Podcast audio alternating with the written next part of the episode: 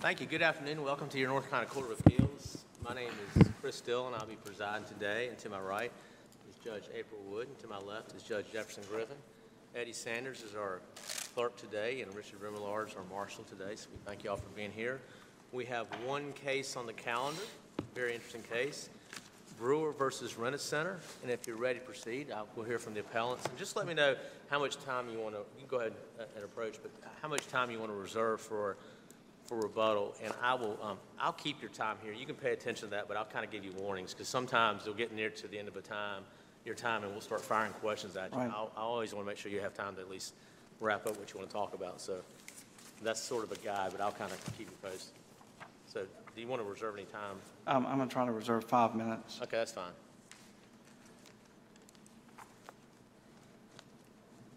Okay, we're ready. Go ahead. May it please the court, my name is Dwayne Jones with Hedrick Gardner, Kincheloe, and Garofalo. Uh, With me is Brendan Kumalander, he's an associate in our office. Um, We represent uh, Rent-A-Center in this matter and their workers' compensation insurance carrier.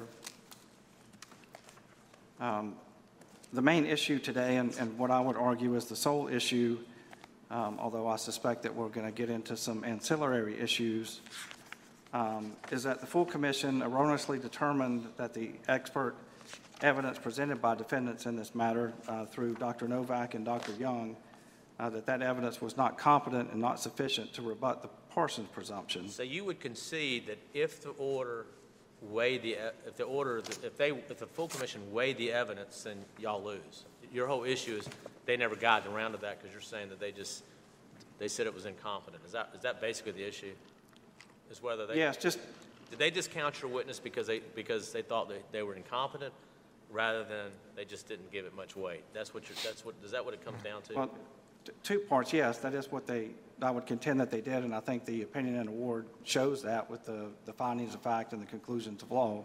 Uh, Two, even if they did weigh the evidence, and I think that's what we'll, I will get into, is that at this stage of applying the Parsons presumption, there's really no weighing of the evidence that would go on, sort of in the traditional sense that this court normally, you know, you, you don't disturb the full commission's weighing of the evidence. Um, You know, they get to. uh, uh, Well, uh, couldn't they, could, could, could your client bring forth evidence, and they'll say, yeah, that's competent, and it would rebut it, so you've met your burden to rebut it, but we give it no weight. And so, or we, we, and so the other side doesn't have, does the other side have to do anything if they decide to give it no weight? Because that would be a factual question. My argument is, Am I wrong? Go, yeah, go my, my argument's going to be that in, in, in this stage where defendants have to come forward with competent, legally sufficient evidence to rebut the presumption, if we do that, that, that there's not really any weighing, there's an assessment of whether it's sufficient, but there's no real weighing. If we do that, the presumption is rebutted, then you move on to the second stage, and they can take my perfectly competent, sufficient evidence and say, we assign it no weight, we assign plaintiff's doctor who says this is compensable greater weight and fine for the plaintiff. Well, didn't the commission find that there was competing, you know, expert testimony, and therefore the uh, defendant didn't rebut the presumption because they found that um, they just, it seems like they just didn't find the evidence credible? Well, they didn't say anything about credibility. They said competency and insufficiency, and I think there is a distinction there. And to answer your question, um, I think if I got it right, um, no, they can't weigh the evidence at that stage. They can't weigh competing evidence at that stage. The only burden that defendants have to rebut the presumption, and when you look at the Reinninger case, the Perez case, the Gonzalez case, they all speak in terms of defendants have a burden of producing evidence, defendants have a burden of showing. So defendants come forward with evidence. Again, it has to be competent, it has to be legally sufficient. I mean, it has to meet all the, the things in Holley and all that kind of stuff.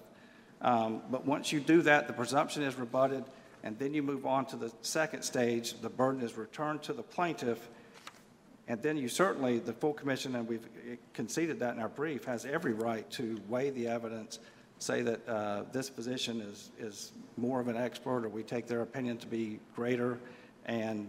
Is and it then- possible that you could put forth your evidence to rebut the presumption, the plaintiff put forth nothing, but the plaintiffs still win because the commission says, okay, we're going to wait, we don't really give it much credit. No, that's not possible. That's not possible. They That have is to- not they have- possible because the burden would, if we rebut the presumption, the burden would Then have there's a shifted to presumption the that, plaintiff. that they lose, and they have to come up with something. That's Um, Yeah, I mean, I wouldn't call it a presumption, but the burden of proof, again, when the, when the whole thing starts, at, at any day one of any comp case, Okay. it's always the plaintiff's burden to prove the injury is compensable. But in this case, they did put forth some evidence, but you're saying they never got to that stage, is that correct?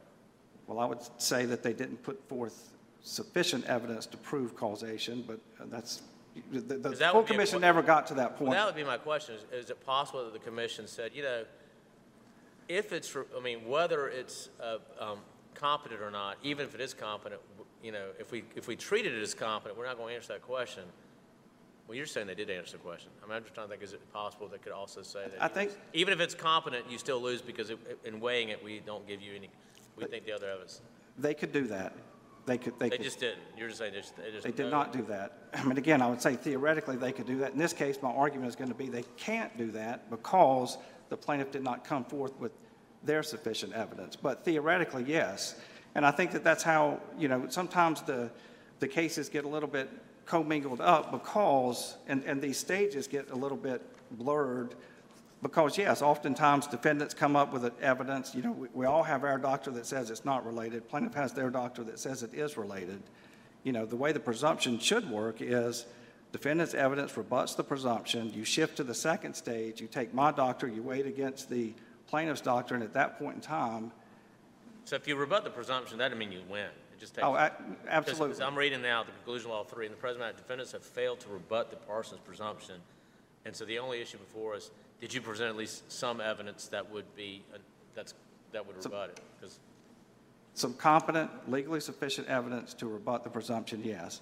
Well, didn't the commission find that they just didn't believe that Dr. Novak, I mean, they made a finding that Dr. Novak- Novak doesn't treat patients clinically, is not board certified in pain management, does not, or did not examine plaintiff, did not provide any treatment to plaintiff and has never met him. And then they go on to say that Dr. Novak said he's got some sort of unidentified autoimmune disease and that his current condition can't be related to his work injury, and that the commission just discount that? As a matter of law, those reasons would not discount the evidence. They would not render that evidence legally insufficient. They would not render it not competent.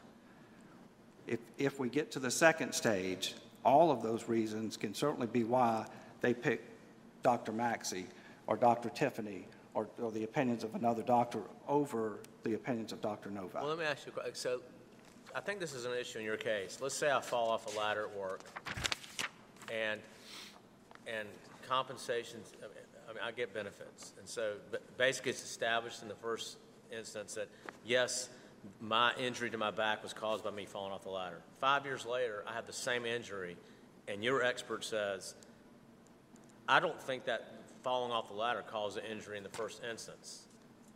You're saying that doesn't necessarily render your, your evidence incompetent? Again, two things. That's not what my doctor said in this case. And two, it would not render it ineffective. Okay. Because I thought you talked about, well, there may be a factual uh, finding, but not a legal finding or something like that. I thought you talked about. Right. Um, And that, would- but is that what the commission based it on in part, that? I your think so. witnesses- That your witnesses said, we don't think that that's, I mean, your, your witnesses said that they didn't think that the fall off the box caused the injury in the first instance. I'm not saying that's what, you're, you're going to argue that's not what your witness said. That's correct. Okay. Um, So that, that finding is not supported by the evidence, or that, It's not supported by the evidence, but it's also not supported by the law because there was no fact ever deemed to be a fact. And, Well, you know, talk to me about that, because there's the whole issue of the Form 63. the Form 63, Section 1, which we did not uh, deny within time, uh, we've conceded that that transformed into an award of the commission. And, and you- 9782 says that establishes the compensability and the liability. It does not establish any facts. There's no facts established, other than something happened on this date, and we were responsible for paying medical treatment for it. It might be different if there was an opinion and award that had came out and said, we find this fact occurred on this date. So I get how it gets sort of Well, don't you just concede that there was a work-related injury and it was due to whatever the plaintiff put on the Form 63, and that's why you're paying the damages and the award? Well, and again, I, I'm not trying to, to parse out too much here, but my position is that there is no fact that was established. Obviously, compensability was established, and the liability of defendants are established, and we have to pay medical compensation until we come forward with sufficient competent medical evidence to say it's not related. I guess it's similar to like if you sue me and I don't answer, you can get a default judgment, but can that be used as a statement that I made in any other action?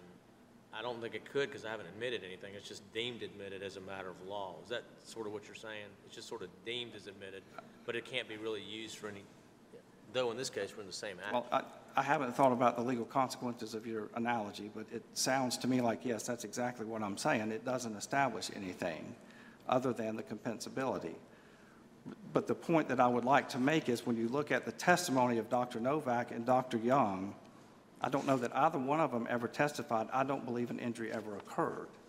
And none of them ever testified, well, anyway, when you look at their testimony, it is, um, you know, Dr. Young testified, whatever injury happened on this date, it is no longer causing the symptoms. So that's how his answer They're looking at this injury that they see today, and they're saying that wasn't caused by, It. we don't know what was, what injury he might have had back in 2010. You're just saying the injury here, that's. Right, they, they, and, and they based that upon all the, the MRI studies and, and the other, um, film studies that were done, I think they were all MRIs, but, you know, so he says that then on page 19 of the deposition, you know, the, the question is prefaced, uh, you know, he said, based on the imaging studies and review of the medical records, I cannot relate and explain Mr. Brewer's injury of 7/1/2010 to those studies. I cannot relate that injury to the many symptoms that he is currently experiencing. Then he's asked the question, so put another way, if Mr. Brewer is experiencing pain symptoms today in his neck and back, is it your opinion that the, those current neck and back pains are not causally related to the July 2010 work event, not on the basis of the MRI scan? So they never presume that I don't believe anything ever happened, therefore nothing can be related to it. They base all of their, all of the questions, especially, well, yeah, Dr., you know, just read the deposition. I'm not going to read it all to you because it goes from about 8 to 19. Every question is prefaced with based upon the MRI, based upon the MRI, based upon the MRI. So every opinion that he elicits is grounded in not, I don't believe it ever happened, but in these MRI studies do not show an acute traumatic injury. Thus, whatever he's experiencing today is not related back to that. And I think Dr. Young, excuse me, Dr. Novak um, is, she, she's also, she's, she ties everything to the imaging studies that he had on when the incident occurred, and all the subsequent imaging studies thereafter have never evidenced an acute injury. Therefore, what he's complaining about today is not related to what happened in 2010. So again, I dispute the fact that the, the, and again, spe- specifically with Dr. Young, the full commission found that the sole basis of his opinions was that no injury occurred. Um, And, and that's factually wrong. And two, it would be okay, yes, I would argue that it would be okay if he did, because there is no conflicting fact already established by the Industrial Commission simply by the acceptance of the case on a, uh, the Form 63.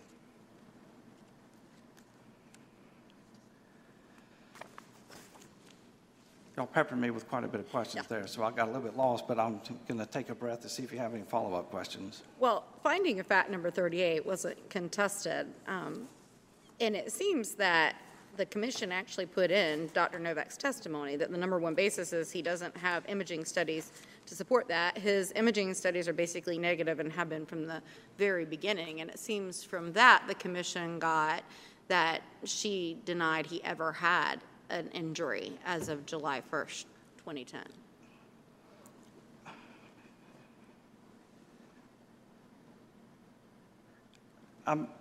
Well, I'm confused about how you're extrapolating seems to have gotten from that. If, if, then that still, Well, there seems to be further findings of facts that aren't contested that s- explicitly state that he had an injury on July 1st, 2010, and because of that, he had to have surgery because of the July 1st, 2010 injury. And it, it appears that the commission is noting that Dr. Novak said we didn't have an injury from the very beginning. What, what part of finding of fact 38 are you saying she did not have an injury from the very the- beginning? Block quote. The second line. Right, but he, she doesn't say he never had an injury on that day. She's saying that the imaging studies do not show any acute traumatic event. And if in fact he had a serious injury that would still be causing problems some uh, 10 years later, that yes, on this MRI, I should have been able to see something there. It's not denying that he didn't have an injury. I mean, I think she could say he didn't have a serious injury, um, nothing that would show up on the MRI.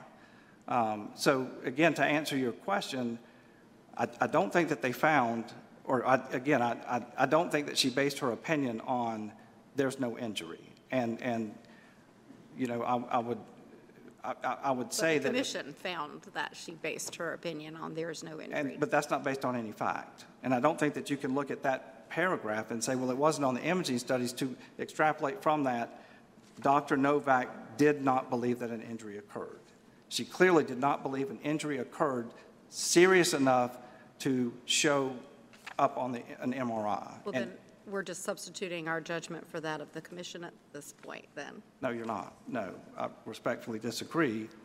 But, but, um, and again, I would say that in this case, when you look at the H- Hoponsky case, determining whether the evidence is competent is a question of law. That's what I'm asking you to do. And determining whether the evidence is sufficient to establish causation or rebut the causation is a question of law. That's what I'm asking you to do. And so by virtue of the fact that any time any one of us comes up here and says, look at the causation opinions, um, you, you are asked to go back and weigh that causation opinion. Um, Any, I think, I don't know how many causation opinions I actually cited in the brief, but I know I cited to Holley. And the Supreme Court went back and looked at the full commission's determination of this injury is sufficient to establish causation, and they went back and said, no, it's not. They did not go back and say, well, I can't look at it because I can't weigh it. So I, again, I'm going to rely upon the Hapnowski case and say, uh, Judge Wood, yes, I'm asking you to substitute your judgment in this case because the law says that you can, the law says that you should. And if you were determined, was Dr. Novak competent? And was her testimony uh, legally sufficient to support causation or rebut causation in this case pursuant to the cases of Holley? Was it to a reasonable degree of medical certainty? Um, Then yes, you, you should reverse, and I'm asking you to reverse. Is it accurate to say that she said, I'm not really sure what caused it, but I just know the fall didn't cause it? Could have been some lupus or something, that's, but, and that, and that's okay. As long as her testimony said, I know that that didn't cause it, that fall caused it. Yes, and again, to, to differentiate Dr. Young and Dr. Novak, the full commission just said the, that he didn't believe that it occurred, but with Dr. Novak, they went on and said, she's just guessing. No, she's not guessing as to it is not related to the fall. Um, she's then asked, I mean, a lot of this was in the, the first part when they're talking about fibromyalgia, and she's like, look, I don't know what all he's got going on here, but none of these things have been ruled out, so I'm not going to say it's fibromyalgia. Later, she says, she offers, I think it may be these things. But again, that doesn't somehow render her statement to a reasonable degree of medical certainty based upon the MRI studies. I don't think that what he's going through now is related to his original injury. It does not render that speculative by trying to look over here and say, well, it may be this. And that's what she was asked. What do you think may be causing these things? th- now tell me why you think that their expert didn't, didn't even meet their standard. Assuming you rebutted it, why, why do you think that their, their expert didn't? Is, is everybody good on the, that, or at least for the hypothetical situation that we've rebutted? It was, a- I- I- there is a distinction when you move from one stage to the next. I understand, yeah, I understand that. So your, your position is that the Parsons presumption, conclusion of law, that we can review de novo, correct?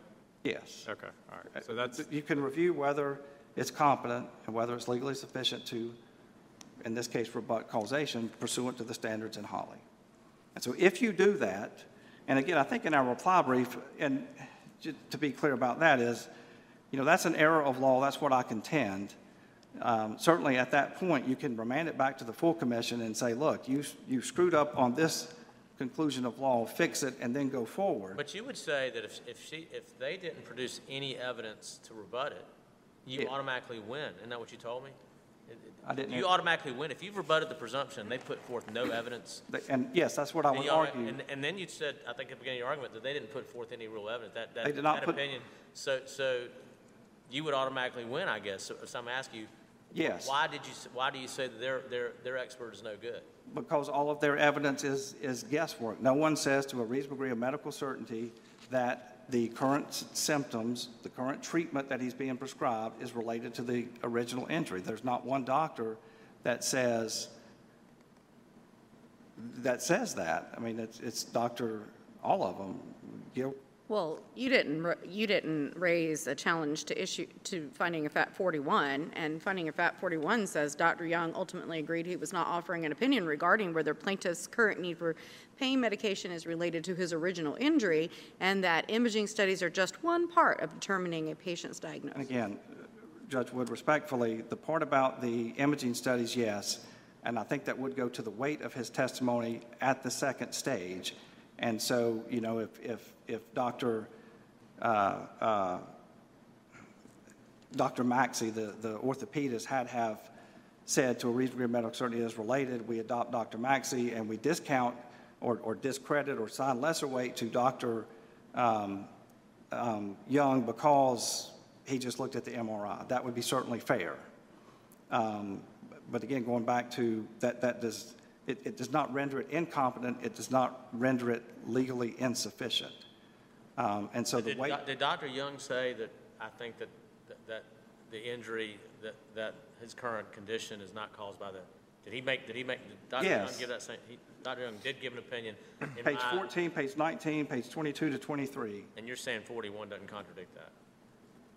Finding of fact He, 41. he, he, he would not go into the medications, but he says that the current, the, the, the- the symptoms that he is complaining of are not related to the work injury. He's being prescribed medication for the symptoms. So I would say, He gave even that when he did say that, he's, again, the, the, the, the issues, the, the medical issues that he is having right now are not related to the injury. Yes, Dr. Young stated that.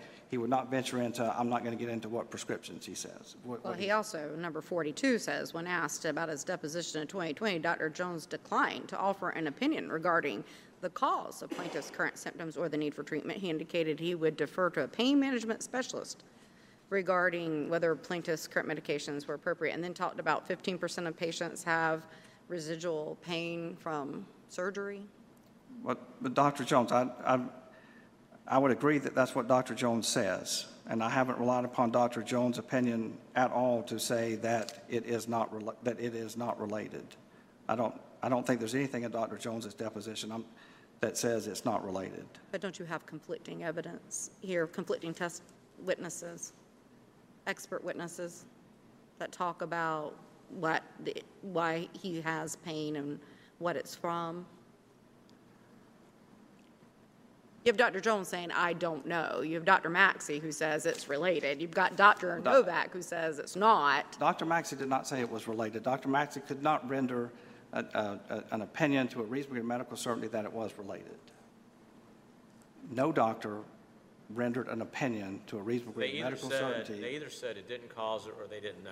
Yes, and that's the crux of And nobody why. really knew, nobody otherwise really, none, none of them really knew, but I guess maybe accurately ways, none of the doctors really knew what caused it. Two of them just said definitively, I know it wasn't the accident. The Yes. had- So that's probably, nobody really knew what, ca- what was causing it. It's just two of them, your two witnesses just said, I know it wasn't the accident.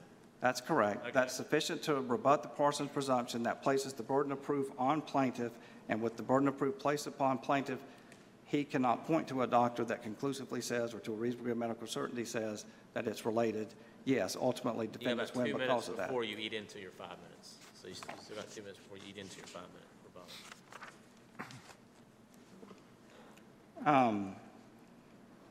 I mean, I, I may have touched on everything, I mean, there's some d- details that I've, You uh, can reserve all, you can reserve seven minutes if you want to, you want to do. again, when you get to what it takes to rebut the presumption, I do want to you know, sometimes, and I think that uh, the full commission didn't do this, maybe because they didn't get to it, but I don't think they would have done it anyway. But certainly plaintiff is going to say that the burden of proof is on defendants at this stage. And I would contend that it is not, and it is a burden of production, it is a burden of showing, it is a burden from the, again, the Reinninger, the Perez, the Is there a case that says that? That, that, that, that law's got to be settled, but I don't mean, I, would- Well, I'm, I didn't do work. There, there's nothing that comes flat out and says it is an evidentiary presumption, although the courts treat it as it's an evidentiary So presumption. you say the law is, if you meet, your- if you rebut the presumption, then you win unless they can come back and say. Yes. But they might say, no, it just means now you go to the second stage and they could give your, your witness no credibility.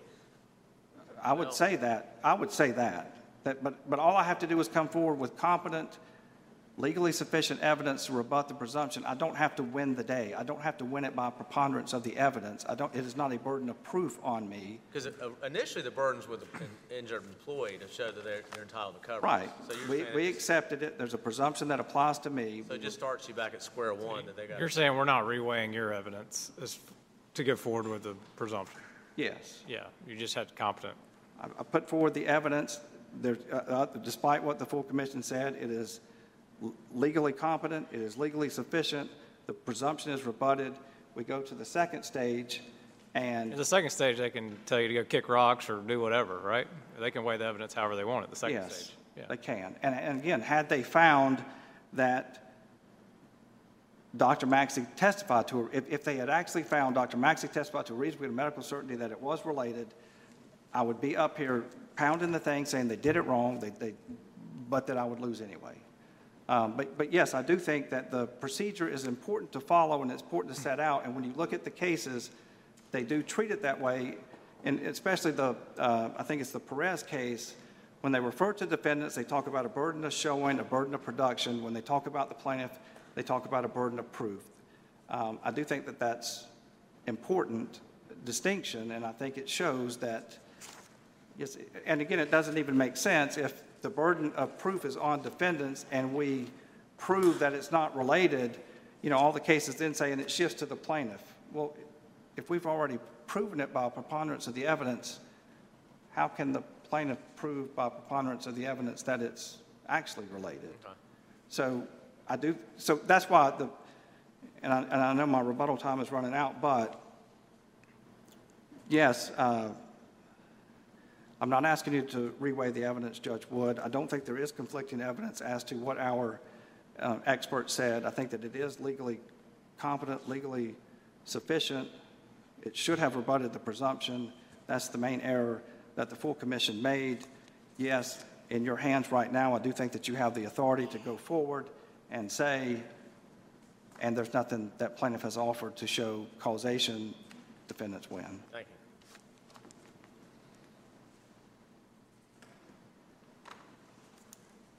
Here from the appellate.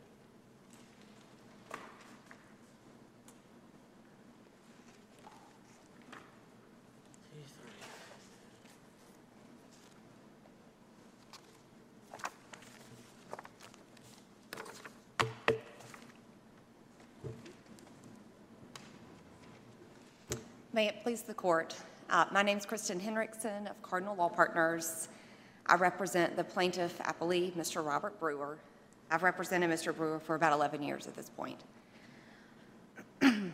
Just a couple of brief facts about Mr. Brewer's case. He did just have an admittedly compensable injury in July of 2010. He fell about 10 feet from a stack of boxes. He was working as a store manager at a rent-a-center at that point. He had been employed there for about nine years. Um, But the issue we have before us is the Parsons presumption. Prior to litigating this claim, defendants filed a request for a hearing in August of 2019, which was about nine years after Mr. Brewer sustained the original injury. Defendants submitted the claim, they provided treatment. Every physician that is in the record, other than the experts retained by the defendants, are authorized treating physicians that were selected and authorized by the defendants. Mr. Brewer treated with a number of physicians over the past 12 years, but most notably are Dr. Maxey, who is the orthopedic surgeon who performed a cervical fusion in 2014. Um, he is with Emerge Ortho of Hickory. He's board certified in orthopedic and spine surgery. He Let me then, ask you a question. Yes. I- Is it accurate to say that every doctor that testified, nobody knew what caused, nobody testified that they knew what caused the injury, but they, they had two experts that said, we know it didn't come from the accident? Is that accurate? Did anybody say, I know, I, I, it's my opinion that the injury's causing these things? Or did they, did none of them have any idea what, what caused it? It's just that two of them said they, they, they, their opinion was it didn't come from the accident. Is that accurate? I don't believe that's completely Okay, so accurate. what, so what doctor would you say that would not apply to? Dr. Maxey, when we deposed Dr. Maxey, he testified, and he differentiated his testimony as to the cervical spine versus the lumbar spine. He operated on the cervical spine. He did not operate on the lumbar spine. Dr. Okay, Maxey. So Dr. Maxey says there's a finding, could not determine the cause of the lower back pain, okay. He did. He, he testified more specifically about the cervical spine because he did surgery on that body part. And he did say that he, there was objective findings with the cervical spine, and he could relate what was going on to the cervical spine.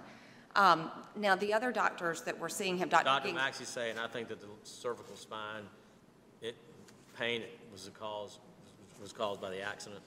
Yes, he, he said that. He differentiated his causation findings when you had the cervical versus the lumbar spine. He talked a good bit about post-surgical pain and, and So you would say no witness knew what happened with the lumbar, but you had a witness that said that the cervical spine part was caused by the accident. I would say exactly what they said is Dr., so Dr. Maxey also further testified that he believed what he was treating the plaintiff for was related. He could not get as specific with the lumbar spine. He said, I, I have trouble determining the current cause of the lumbar spine. Dr. Gingrich, who's the current pain management provider, was deposed. He is the most recent treater and the current treater. He came into the picture in 2019. So he came in in March of 2019, nine years after this individual had been injured. And, and I'll discuss that once I finish answering your question. Um, he testified that because he was seeing the person so long after the original injury, it was hard for him to say specifically, but we talked a lot about the symptoms and. But would think- not give an opinion. But he would not give an, that doctor did not give an opinion one way or the other. He did not give a causation opinion, but what he did say was that he also could not say that it was unrelated. Yeah, so, but, but you, yeah, I understand. Do you think that, the do you think the defendant at least, uh, met their burden to rebut the Parsons? Did they put forth competent evidence which a fact finder could use to say, yeah, that, that, that doesn't cause any more, just by- by having a doctor review records and say, in my per- medical opinion, I don't see that this, that the accident caused these injuries. Did they re- at least rebut the Parsons presumption? I don't believe that they did. I also, but I don't agree with the defendant's legal analysis of Parsons. If you look at So Perez. what would you say, yeah, so tell me how Parsons works then. Parsons is, it creates a rebuttable presumption in favor of the plaintiff that the additional medical treatment sought related to only the compensable conditions listed on the Form 60 or 63. Getting out of the, the Wilkes line of cases, we are dealing with only things that are admitted in the case. They enjoy a rebuttable presumption that those things, the treatment requested for those conditions, is related to the original compensable injury. Purpose of that, and I think this case illustrates exactly why we have Parsons, is that this case was admitted now 12 years ago. I understand, so they're, they, And- they did and it gets money. they did put forth witnesses that said, we don't think that, that these current, the current conditions was, a- was caused by that accident. So why wouldn't that be, a or did they not say that? Why, why would that not be evidence or some evidence if- they're doctors and they're experts? I mean, I think there's a difference in, did they put forth some evidence, and what does the Parsons presumption actually say, and how is it applied. so applied? what were they required to do? What, what, what kind of evidence were they required to forth, just simply to rebut the Parsons presumption? Not to win, but just to rebut the Parsons presumption? I think it requires a step back. The court, the Parsons pr- requires the presumption, and pursuant to Perez, pursuant to Gonzalez, this case is extremely consim- similar to Gonzalez. If we look at McLeod vers- versus Walmart, the court enters into a discussion in each one of those cases where they talk about the Parsons presumption, and in, in my opinion, the two-step analysis is, one, does Parsons apply? There's a 63 uncontested, so yes, it does. Okay? Then the commission can go into, the commission receives all the medical evidence of expert testimony, just like they would in any other case.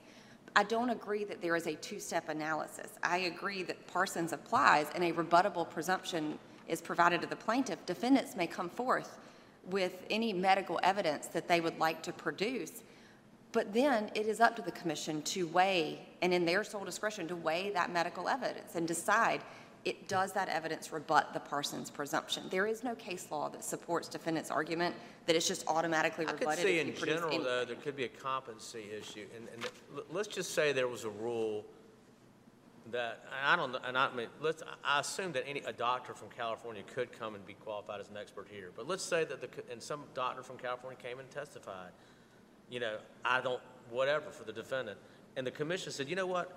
I think the law is that anybody else that doesn't have a North Carolina license isn't competent, so we're not gonna consider it. And so therefore, we don't think the Parsons presumption was even rebutted because you didn't put forth any competent evidence. That would produce a question of law for us to say, no, you should have considered it. And your friend's argument is that, that they really didn't consider it because they said it wasn't, it wasn't enough.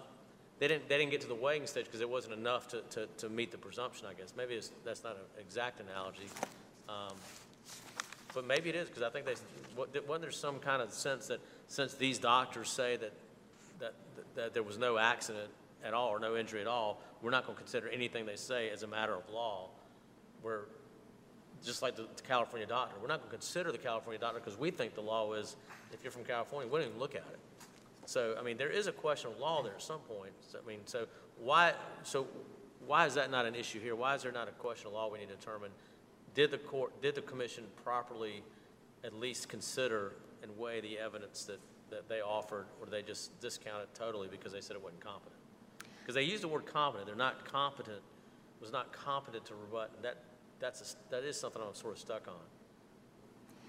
I And do you think, think it wasn't competent? Maybe you think as a matter of law it wasn't competent, or do you think it was competent, just they weighed it? I'm, I'm trying to figure out, what did the commission do? Did they weigh it, or they just say at the get-go, it's not competent, so you lose? So it may- let me just Yeah, help me. ask. It looks as though in other findings, they clearly say, based upon the preponderance of the evidence and in view of the entire record. So based on their own language, it, it seems as though they weighed the sufficiency of the evidence. So do you agree with that, or do you think that that is the wrong way for them to address the sufficiency of the evidence, on the preponderance of the evidence? I agree that they waived the evidence. I think if you look at the full commission's findings, when you look at 38, 39, 40, 41, 42, and then you go into 48, 49, those are all pertaining to Dr. Novak and Dr. Young. It is very clear from those findings that the commission entered into a very thorough review of those doctors' depositions. They made very specific findings that would, that show that they did consider those things. They didn't just toss them away and say they are not competent, therefore we are not going to consider it. They clearly considered it. They made very detailed findings of fact about it that support, and those findings of fact are absolutely supported by the deposition testimony of both of those doctors. They, they testified to the things that support those findings. So I, I think that, I guess, I'm- guess why would we even have a presumption, or this Parsons presumption, if they're just going to put it all in a pot and stir it around and weigh, weigh all of it either way? Why, why would we have that presumption? I think for the same reason that they weigh any evidence, it's similar to the plaintiff's original burden of proving compensability. This is a similar burden. If, if the claim is denied and the plaintiff comes to the hearing, the plaintiff may present evidence, the defendants will present evidence, and the commission considers all of that and provides weight and provides greater weight to some than the others. The court in Gonzalez talks about this a good bit when they're weighing, I believe, two to three medical experts. And there was one doctor who had seen the plaintiff one time and was talking about having a psychological cause to the pain. And there is a reasoning for the court, and they said, let's, let's assume, even if this doctor's testimony was sufficient to rebut the Parsons presumption, the commission has discredited it, as it's allowed to do. And I think that's the commission's authority at any stage of determining whether it's compensability or a rebuttal of the Parsons presumption, which is sort of a reverse compensability. They're similar burdens, and at either of those, the commission takes a plethora, I mean, in this case, a, a lot of medical experts into consideration, and. But they said it didn't even apply here, right? They didn't even apply right? The commission, the part, the presumption?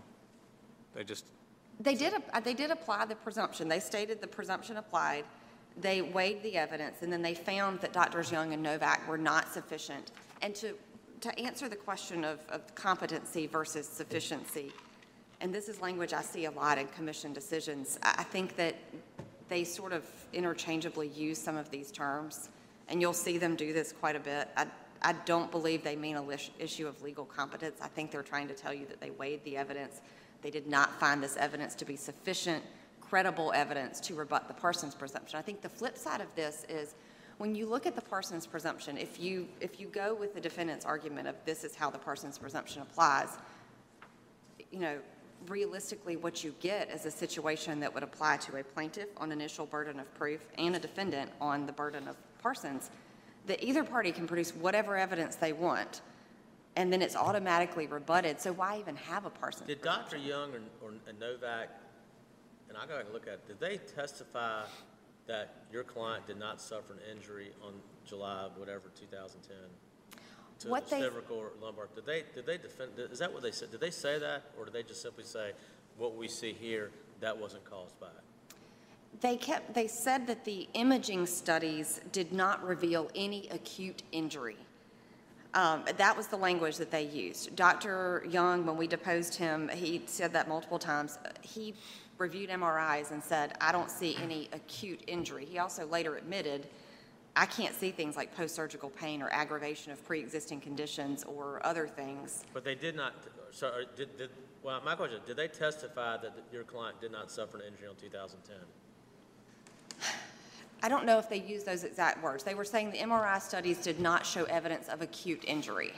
That's, I think Well, that's. the commi, the commission's basing their conclusion on that. I'm looking at three, and it says, Dr. Young, um, you know, basically, uh, he, t- in some, he testified because plaintiff suffered no injuries on blah, blah, blah, any treatment, and then they said it's incompetent. And four, it says, Dr. Novak, she suggests first that plaintiff never sustained an injury to his lumbar spinal, and, and so, I mean, if that's not a, if that's not accurate, I mean, I'm just wondering, is that accurate? I'm looking at conclusion law three and four. I was looking at back at some citations from Dr. Young. I mean, he, each deposition was quite long and I understand. back and I forth quite a understand. bit. He, I um, didn't go to med school. I he did, he did testify that he did not believe that there was any injury that came out of that. He said the MRI findings are negative, there is nothing on there. I mean, that was the gist of what he was saying, is he wasn't factually present to say there was no injury, and he was careful to hedge away from things that were But not he was looking at, he was looking at images that were taken at the time of the accident, is that right? Did it go all the way back there? And so he said, I don't see anything here that would indicate that, Mm-hmm. okay. He had every MRI scan that was ever done, and he said, looking at those, there is no evidence of acute injury, of, you know, injury sustained from this accident. And Did that's, your witnesses say the opposite? Did they see things in that, in those, the, the the same things that their doctors looked at? Yes. Did they base their, uh, did they base their opinion on other things? So no, They're, they're both looking at the same MRI, and one of them sees something, the other one doesn't see something. that's correct. That was Um, just- that's Dr., me. yeah, Doctors Maxey, Jones, and, um, mainly Doctors Maxey and Jones were the, the surgeons in the case. And Dr. Maxey and Dr. Jones saw surgical pathology in the cervical spine, recommended an anterior cervical discectomy and fusion. If one has a negative MRI, uh, fusion surgery is not recommended and performed. Both of those doctors agreed with that. There was a third doctor, Dr. Knapp, that also saw for surgery. So all the doctors looked at the same MRI, and one of them didn't see anything, and the other one saw stuff? That is Wow, correct. okay. Practically speaking, that does happen with, with depositions of doctors. One will say one thing, one will say the other thing.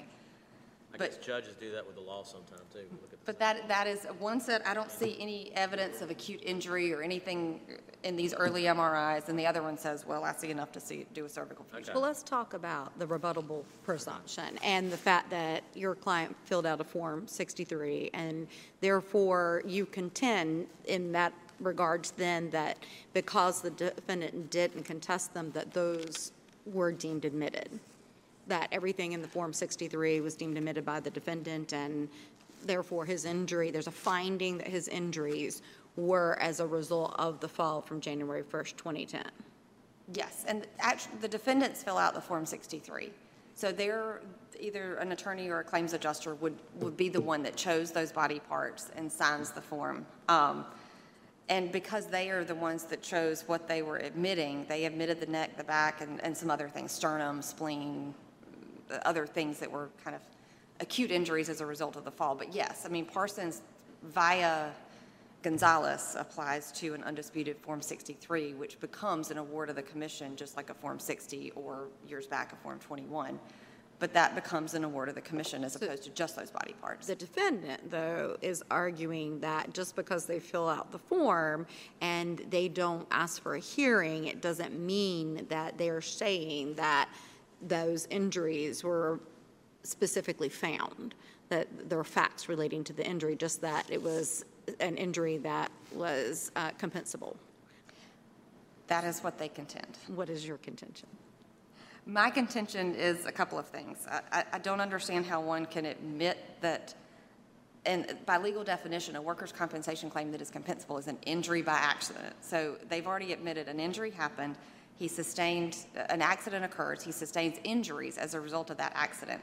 I would also point the court to findings of fact three and four, which are undisputed in the original opinion and award, which further establish the mechanism of the injury, the body parts involved.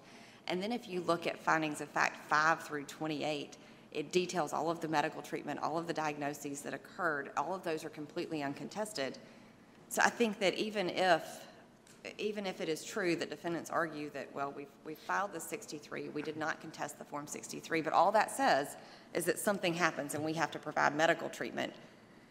I, think that if you look to the undisputed findings of fact, it is deemed supported by the evidence that it describes what happened, how it happened. But if I break my arm, you know, one night, and the next day I come to work, and I'll go, oh, my arm hurt it, and, and so, and the, my employer believes me, and so signs a 63 and goes with it, and so they've admitted it, and I get treatment, and I'm getting treatment, but then like, you know, a few weeks later, there's a witness that says, you know, I saw Judge Dillon, he broke his arm the night before, and they get, I'm on video camera breaking my arm, and they get evidence. Are they just out of luck? Can they, can they, can they now challenge what, They can challenge. They have Okay, 90 so why days to can't they do that here? Why can't they do, why can they, they've admitted it, but now they've got some doctor that's looked at it and like, you know what, we don't think that's what caused it, if that's what happened. Why can they not do that here?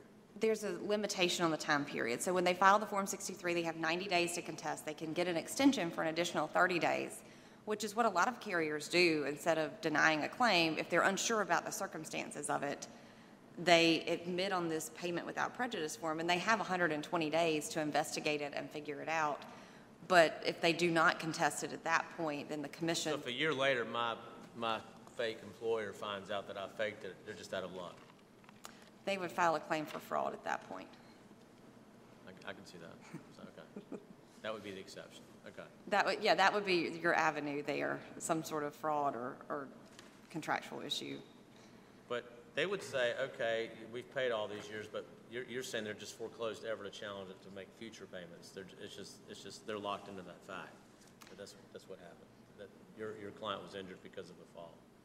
I don't think that they're locked in. I think that there has to be evidence that the commission finds to be credible. In this case, uh, there's issue with the type of medical evidence that is presented. This would stand for defendants can shop for any doctor they want to and find In this someone. case, the commission found they weren't credible for the simple reason, because they were, they were doing what you just said they could do.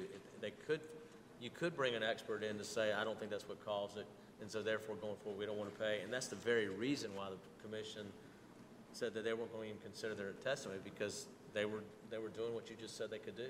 Because I, I understood you to say that they could bring a witness to say, a doctor to come in and say, you know what, this didn't really happen, even though it's outside 120 days, but going forward, we don't want to pay, and that would be okay for the commission to, that doesn't necessarily, that they're allowed to argue that. If they are allowed to argue it, then why can the commission use that as an excuse not to even consider their testimony? Because they might have made that statement that we don't think that there was ever an injury to begin with. I mean, are they allowed to do it or not? If I understand your question, are they allowed to present these doctors Can they bring a doctor in and say, I don't think that ever happened? Maybe it's outside the 120 days, so they can't go backwards and get, get, go back and get money from the, from the past and, and get a clawback, but going forward, they can stop paying based on the fact that we now have evidence to show that that's not what happened. I think if, if you're bringing forth evidence, like say a witness that says this person did not actually fall, then you've got a separate issue from a medical doctor. And I think anytime, anytime you have a medical issue, whether it's original compensability or rebutting the Parsons presumption, both sides present medical experts. Some of those are doctors that may have treated the plaintiff, some of those are retained experts.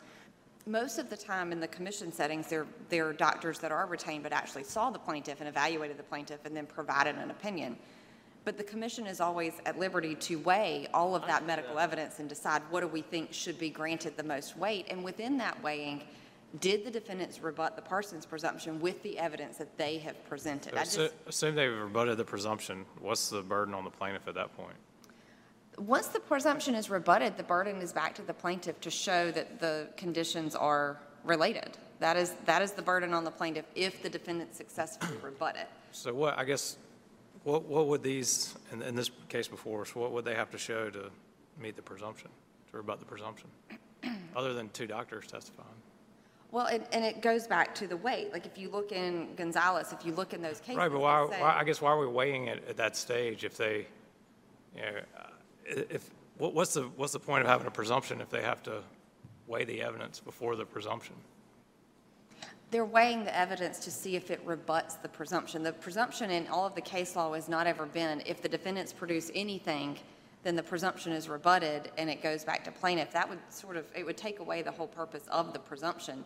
The commission is always at liberty to weigh any testimony, whether it's a, a lay witness or an expert witness, and determine the credibility of that witness. And I would say that's the point of the weighing, is to determine the credibility. Because in this case, you had multiple treating doctors, you had three or four expert witnesses. I mean, they had, they had probably nine doctors before them, and they couldn't say, well, if you, if you don't weigh some of them, then, Well, let's say there's this new super imaging machine. Could they bring a doctor in to say, we've looked, we've looked at this new, and can you bring, can you bring a doctor in to say, I don't think that this, that, that this injury was caused, or there's an injury there caused by that fall? Can that be evidence? You said that you could bring a witness in that said that no fall, but could you do that? Could that be some evidence? they can, re- yes, they can retain any Well, physician they well, choose to. and- And they did that, and it seems to me that the commission didn't weigh the evidence. The commission just said because they admitted it in the Rule 63, we're not even considered.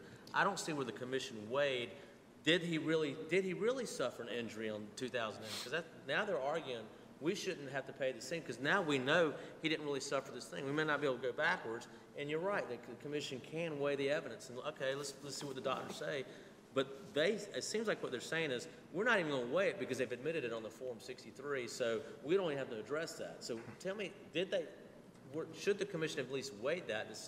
Because that's their defense. Ms. Oh, Anderson, may I just ask Yeah. a quick question? Yeah. Because I think we're getting lost in what the Parsons presumption actually is. As I understand Parsons, Parsons gives plaintiff the presumption that any additional, like here and now, any additional medical treatment is related to the original injury. So it presumes there was an injury, and any additional, any additional uh, treatment thereafter relates back to that injury unless they can rebut it. And what I see the commission saying is, because of the Parsons presumption, they just denied there was any injury to begin with, and that is contradicted by the Parsons presumption. Is that kind of your understanding, or do you have a different understanding? No, that is, that is correct. I mean, the Parsons presumption, uh, they've admitted the claim, they've admitted that an injury took place, they've admitted that an accident occurred. The Parsons presumption pertains to additional medical So treatment, they and that's can what no we're longer dealing with. bring in evidence, I'm sorry, they, so they cannot bring in a medical doctor to say, okay, there's an injury, but that injury wasn't caused by the fall because maybe we have a medical, we, we got MRIs from four years before and he still had the injury. Can they, can they do, so can they prove, can they offer as evidence the fact that there was no, that the injury that's being complained of actually never did cause, you know, even though it's more than 120 days later? Or, or is it just simply, they just got to show that whatever injury they've admitted to, this has nothing to do with the injury? Can they go back and say the injury wasn't the result of the fall? No, Your Honor, they cannot. They cannot totally relitigate that foreclosed After issue. 120 days unless there's fraud. It's, it's, they may not relitigate that issue. I've had other cases that dealt with Okay, that's. different that's- things, and and the commission has also found, they, they may not relitigate the issues of the actual injury by accident and things that were, things that occurred. What we are dealing with with Parsons is additional medical treatment. That's really what you're dealing with with Parsons. An injury happened, it is admitted, So does The this only issue treatment is whether or relate? not this injury he suffered now is related to the injury that he had back in, the- and, and the issue is not whether that injury that he had back then was caused by the fall, because that's been conceded, that's what you're saying. That has been conceded, that is not open for relitigation. However, I think that's essentially what the defendants would like to do here. I mean, I think that the original hearing was to address TTD and all, and that was also listed on the issues for this court, but it was not briefed. Um, I mean, there was an effort to do away with, with all benefits, which hasn't been successful, but I, but once a defendant admits the claim, they may not relitigate the existence of the injury or the acceptance of the claim. We are just dealing with, does, we're dealing with an individual who has chronic pain and is treating for that, and do, do these medications, do these recommendations from a pain management professional relate to the original injury? And so Parsons provides him a presumption that that additional treatment does relate, and the defendants produce evidence to rebut it, and the court, the commission weighs that evidence to determine, does it rebut it? And I would, I would point the court to the language that, especially in McLeod versus Walmart, Gonzalez, they both enter into a fairly detailed discussion of talking about multiple doctors when a Parsons presumption is, is evident, and weighing those doctors. The commission weighed those doctors, and this court did not go back and disturb the weighing, and uh, they enter into that discussion of the weighing of evidence to determine whether it rebuts the Parsons presumption. Are there any other questions on those, those points? Um, Just to sort summarize the, the appellee's position, we obviously contend that the Parsons presumption was correctly applied by the full commission, that they clearly weighed the evidence here in numerous findings of fact, and they just discredited these doctors as they are entitled to do. Because of that, because the Parsons presumption was not rebutted, plaintiff continues to get medical treatment as prescribed by the authorized treating physician that was selected by the defendants. Um, I know that in the defendant's reply brief, they talked about remanding the case to the full commission. I think the, the findings are evident that they considered all of the evidence before them. I don't think they tossed anything out. Um, I don't think there's any reason to remand it. I think the full commission was very thorough and clear in what they decided and why they decided it. Their findings are well supported by the evidence, and the conclusions are supported by those findings. Thank you. And if there are no more questions, then I will wrap it up. Okay. I'm set. Thank you. And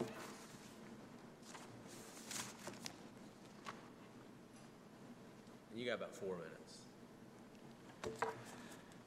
minutes. Thank you, Your Honors. Um, First off, I'm not relitigating any issue in this case. Um, You know, we accepted the claim, what's on the Form 63 is, are the body parts that we accepted. Uh, Judge Dillon, I think your analogy was right on point about the, you know, somehow subsequently being able to determine that, uh, you know, actually the injury didn't occur, like maybe you do have the super imaging machine. Um, you know, after 120 days, or if we file the Form 60 to begin with, we're stuck with it. And, and, you know, we have accepted that injury, whether it occurred or not. You know, because we could erroneously file a Form 60. We could just file a Form 60 to be beneficial. You know, maybe one supervisor or, or, or somebody filed it, accepted it, and then the other one comes back and says you shouldn't have done that. Again, we are not out of the compensability of that claim, and the Parsons presumption would apply. But we should at least have the opportunity to present some evidence that should be deemed to be competent evidence that, well, wait a minute, actually, I don't think anything ever occurred. Um, And Judge Wood, to your point, even if you reject that, Dr. Novak, again, we talk about Dr. Young, and you ask uh, Ms. Hendrickson if he said it. She said he did state that he believed it never occurred, but she didn't give you a cite. I gave you, I think, about 13 pages of straight deposition, every question prefaced with, based upon the MRI report, based upon the MRI report, which should be credible evidence that he's not making up facts contrary to the, uh, the commission. But I'll even go to Dr. Novak. She definitely didn't say it, that, she- you know, the commission assumed or said that she suggested it, um, but she never testified that, I don't believe an injury ever occurred. So again, I'll go back to these two doctors. You want to knock out Dr. Young, you can't doc- knock out Dr. Novak. Um, Gave competent evidence, legally sufficient, under Holley, to say that this was not related. Ms. Hendrickson talked about Perez and Gonzalez. I, I would disagree with some about the, the weighing of the evidence. In both Perez and in Gonzalez, defendants didn't put forth any evidence. So I don't know what weighing could go on between competing physicians. Um, in the McLeod case, yes, it is, uh, they, do talk about weighing it, but again, I'll go back to, if you go back to my framework of, you rebut the presumption, then you move on to the second stage of where you can weigh the evidence. You know, Judge Stroud said, even assuming arguendo, the doctor's testimony was found to be credible, then the full commission clearly didn't give it any weight. And that's what they should have done, and what I'm saying is perfectly fine if y'all want to do it in this case, which is we rebutted the presumption, now weigh all the doctors. I don't think it's going to benefit the plaintiff, but, but you- you or the full commission can go back and weigh that evidence at that point in time. You know, the only unfortunate thing in the, the McLeod opinion is, yeah, Judge Stroud ends it by saying, we don't err in determining that they rebutted the Parsons presumption. But again, I would say that that case, it wouldn't have mattered anyway, whether they rebutted it or not. The defendants were going to lose because once you weighed all the ask you a quick evidence. question. She, she said that, um, you admitted the injury that he had, whatever injury he had back in 2010 was caused by the accident. So we don't, that's off the table according to her. So the only issue is whether or not the current injuries he's suffering is related to that injury. Doesn't matter whether that injury caused the accident or whether that injury he suffers now is, is from the same injury that he suffered back in 2010. Did you have a witness that said that that's not, that's not the case, or they just simply say, we don't think that injury was caused by the accident? I know it's a fine distinction. No, I'm saying, yes, both Dr. Novak, that's what I was trying to say is, both Dr. Novak and Dr. Young said the current treatment that he is seeking today is not related to the 2010 event injury. Whatever, okay. Right, and so, yes, uh, that's, no, nobody asked them the question, um, did the injury ever occur? Or, or, or did the, did the incident on this date result in an injury in 2010? No one ever asked either one of them that question. I'll give you one minute to wrap up if you want to. Well, I, uh, that's all I had. I mean, I- so I'll just reiterate, uh, I mean, unless there are other questions, again, I, I think we rebutted the presumption. That's the error that the full commission made, and like I said, I, uh, in these cases, you can remand it back for the full commission to pick up at that point. I think that you have the authority, and I think the evidence is before you, uh, that then you can move on and say, you know what? Yeah, they rebutted the presumption, the burden of proof is on plaintiff, and plaintiff didn't meet that burden. Thank you. Thank you so much. Thank you for your arguments. We'll take it under advisement.